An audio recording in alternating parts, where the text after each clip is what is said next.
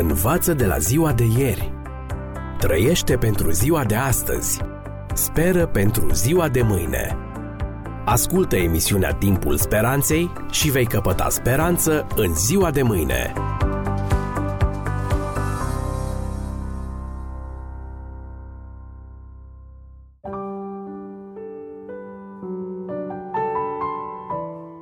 Dragi prieteni, bine v-am regăsit la o nouă ediție a emisiunii Timpul Speranței cu genericul Viață fără limite. Vă spuneam în ediția precedentă că păcatul este sursa a tot ce numim suferință, deoarece duce în mod inevitabil la durere, la rău și la moarte. Ne aflăm prinși într-un război în care forțele supranaturale ale răului se luptă cu forțele supranaturale ale binelui în și prin noi. Și asta e problema. Iar Isus, Fiul lui Dumnezeu, prin ce a făcut la cruce, este unica soluție la această problemă. Despre această soluție voi vorbi în această primă ediție. Thorn Wilder a scris un roman despre un pod de funii care s-a rupt și a ucis cinci oameni care îl traversau în acel moment. În după amiaza zilei de vineri, 20 iulie 1714, cel mai bun pod din Peru s-a rupt – aruncând cinci călători în abisul de desubt.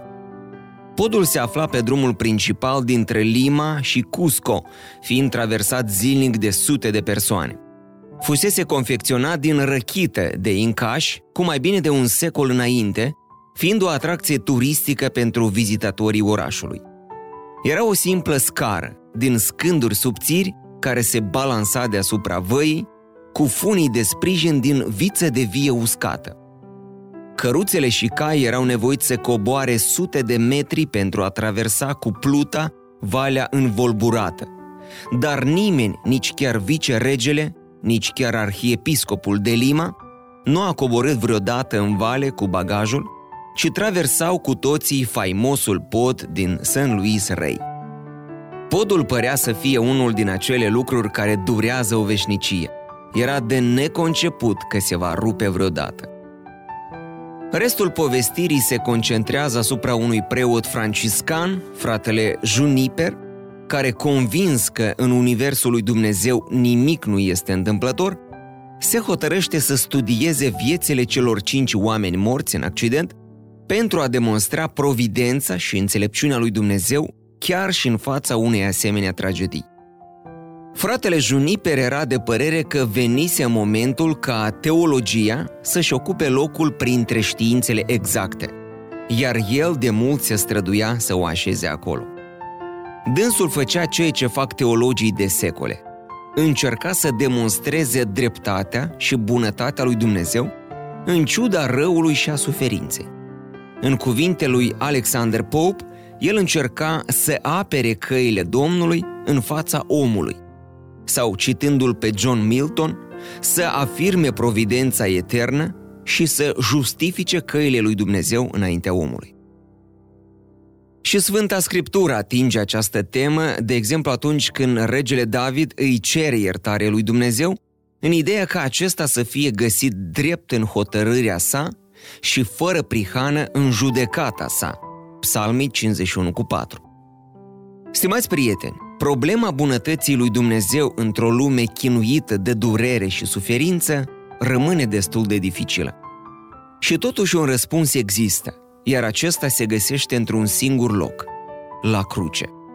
Orice altă încercare de a justifica acțiunile lui Dumnezeu în afară de cruce, în afară de un Dumnezeu crucificat, este sortită pieirii. În poezia intitulată În următoarea galaxie, Ruf Stone scrie, citez, Totul va fi diferit. Nimeni nu-și va mai pierde vederea, auzul sau fierea. Conceptul de Hitler încă nu va fi încolțit. Pe când aici încă mai căutăm pâlcuri de naziști stafidiți ascunși prin Argentina. Am încheiat citatul. Cuvintele lui Stone exprimă speranța că undeva, cândva, viața va fi mai bună – decât este acum pe o planetă pe care conceptul de Hitler a încolțit de multă vreme. Speranța într-o lume mai bună este strâns legată de întrebarea noastră. Cum s-a născut răul în această lume? cum a apărut conceptul de Hitler și tot ce este rău într-o lume creată de un Dumnezeu iubitor. Încercarea de a găsi un răspuns la această întrebare poartă numele de teodicee, termen teologic care înseamnă justificarea lui Dumnezeu în fața răului. Problema suferinței, spunea Walter Kaufman, este de o importanță capitală, deoarece demonstrează că Dumnezeul teismului popular nu există. Teodicea este o încercare de a explica bunătatea, puterea și dragostea lui Dumnezeu în ciuda suferinței umane. Și tocmai asta încerc să fac acum când voi cita din cartea lui Clifford Goldstein, Viață fără limite. Ce am constatat până acum? În primul rând că, încă de la început, Dumnezeu nu a avut de ales. Dacă dorea ființe care să-L poată iubi, trebuia să le creeze libere, iar libertatea înseamnă posibilitatea de a alege răul. Fără această posibilitate, nu ar exista libertate, iar lipsa libertății înseamnă lipsa dragostei. Astfel, dragostea are nevoie de libertate, iar ca oamenii să poată iubi, este necesar să fie liberi. Dar haideți să ne întrebăm, de ce era nevoie de existența omului? Universul a existat miliarde de ani fără noi. Nimic nu depindea de existența noastră. Cu siguranță nu în felul în care dragostea depinde de libertate. Asta înseamnă că, deși nu există vreun motiv logic pentru existența noastră, totuși Dumnezeu ne-a creat, știind dinainte că e posibil ca fiecare dintre noi să sufere, să se îmbolnăvească și să moară. Adică a creat omenirea fiind conștient că ea ar putea păcătui. Iar dacă acest lucru s-ar întâmpla, ar atrage după sine existența răului. De ce să fi făcut asta oare? Răspunsul trebuie să fie acela că atunci când totul se va sfârși, va rezulta un bine mai mare din această experiență oribilă a păcatului, a suferinței și a morții. Dacă Dumnezeu este plin de iubire și omniscient, cu siguranță că a creat omenirea știind că dacă aceasta va păcătui, va urma un bine mai mare și că în ultimă instanță se va demonstra că el a fost drept și plin de milă în modul în care a acționat față de Lucifer, de păcat, față de rău și față de noi. Dacă problema răului, a dreptății și a păcatului este universală, implicând și forme de viață inteligentă din exteriorul planetei noastre, atunci trebuie să credem că Dumnezeu va fi dezvinovățit și că bunătatea, mila, dragostea și dreptatea Lui vor fi demonstrate într-o manieră pe care acum nu o putem percepe în mod clar. Evident, din cauza viziunii noastre limitate asupra realității. Cum altfel ar putea proceda un Dumnezeu plin de iubire? Dragi prieteni, ideea unui bine mai mare, a unui Dumnezeu reabilitat, ridică probabil cea mai tulburătoare întrebare. Cineva se întreba la un moment dat dacă există cu adevărat un bine mai mare, dacă toate acțiunile lui Dumnezeu vor fi dezvinovățite într-o armonie finală măreață care va reface imaginea lui Dumnezeu și va justifica tot ce s-a întâmplat pe pământ.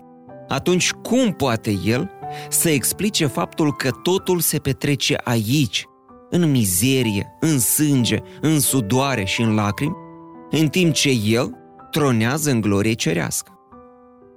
Oricât de profunde ar fi aceste întrebări, oricât de măreți ar fi problemele morale rezolvate în această luptă dintre bine și rău, oricât de eficient și de permanent ar șterge răspunsurile promise toată îndoiala, toate absurditățile și toate lacrimile, rămâne totuși întrebarea. De ce un Dumnezeu omnipotent și omniscient s-ar adăposti în siguranță undeva în cer și cunoscând sfârșitul încă de la început, ne-ar privi târându-ne ca niște neghiobi pe vintrele noastre neputincioase incapabil să vedem nici măcar dincolo de secunda următoare, dar rămite să întrevedem sfârșitul tuturor lucrurilor. Orice ar dori acest Dumnezeu iubitor să demonstreze, de ce nu a făcut-o el însuși, fără ca în această demonstrație să ne implice într-un mod atât de trist și de complicat și pe noi, oamenii, ne dându-ne nici măcar posibilitatea de a alege. Sunt întrebări bune, care nu au decât un singur răspuns. Dumnezeul crucificat. Despre aceasta vom vorbi data viitoare.